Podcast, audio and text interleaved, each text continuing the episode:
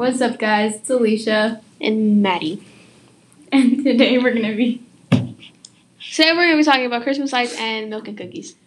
So, Alicia, why did you pick this topic? I chose it because we've been doing it for so long, longer than I can really remember. And it's just something fun to do. I like doing making cookies because like you can eat the dough, take the flour and throw it at your siblings and like make a mess, and then not be the one clean it up. That's fun. Yeah. Maddie, why did you choose this topic? Because my family, we always go and look at Christmas lights, like, you know, the rich neighborhoods or whatever. And I just wanted to see, like, where'd they come from? Who invented them? Who did this? Who did that? You know? Yeah. So, So, Maddie, what's the history behind this podcast? You mean this topic? yes. So, Christmas lights, you know, people used to put tiny candles on their Christmas trees, but then Christmas trees, like, they would burn because the fires, obviously. But, yeah, they were really expensive back then until, like,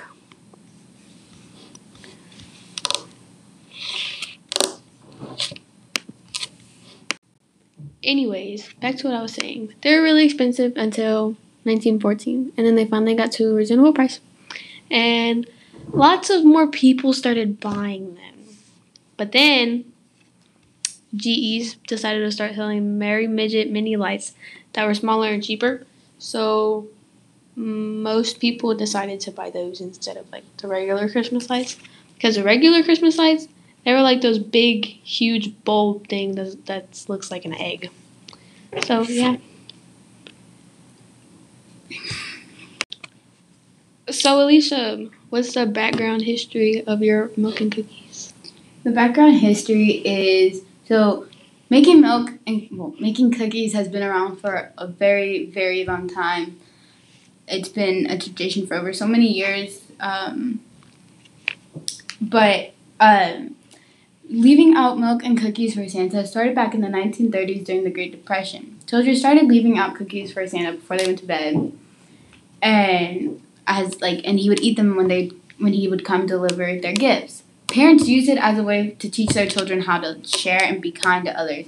Germany started this tradition, uh, just leaving them out for Santa. They didn't really have a good reason for starting it, but it's been over 150 years of them um, leaving out milk and cookies, and it's still a tradition today.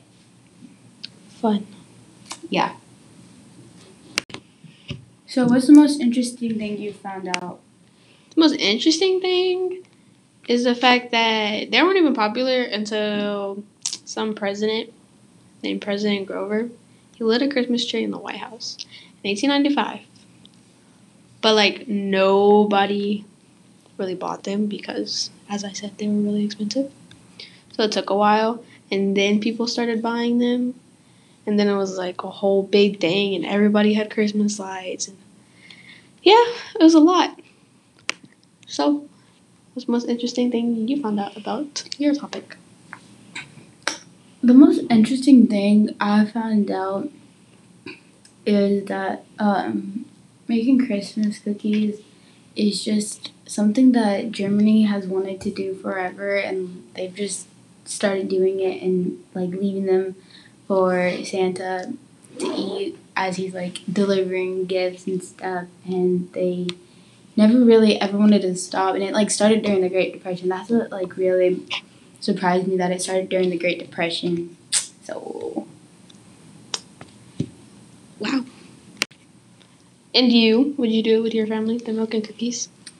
Yeah, I could see myself continue this tradition on with my kids in the future.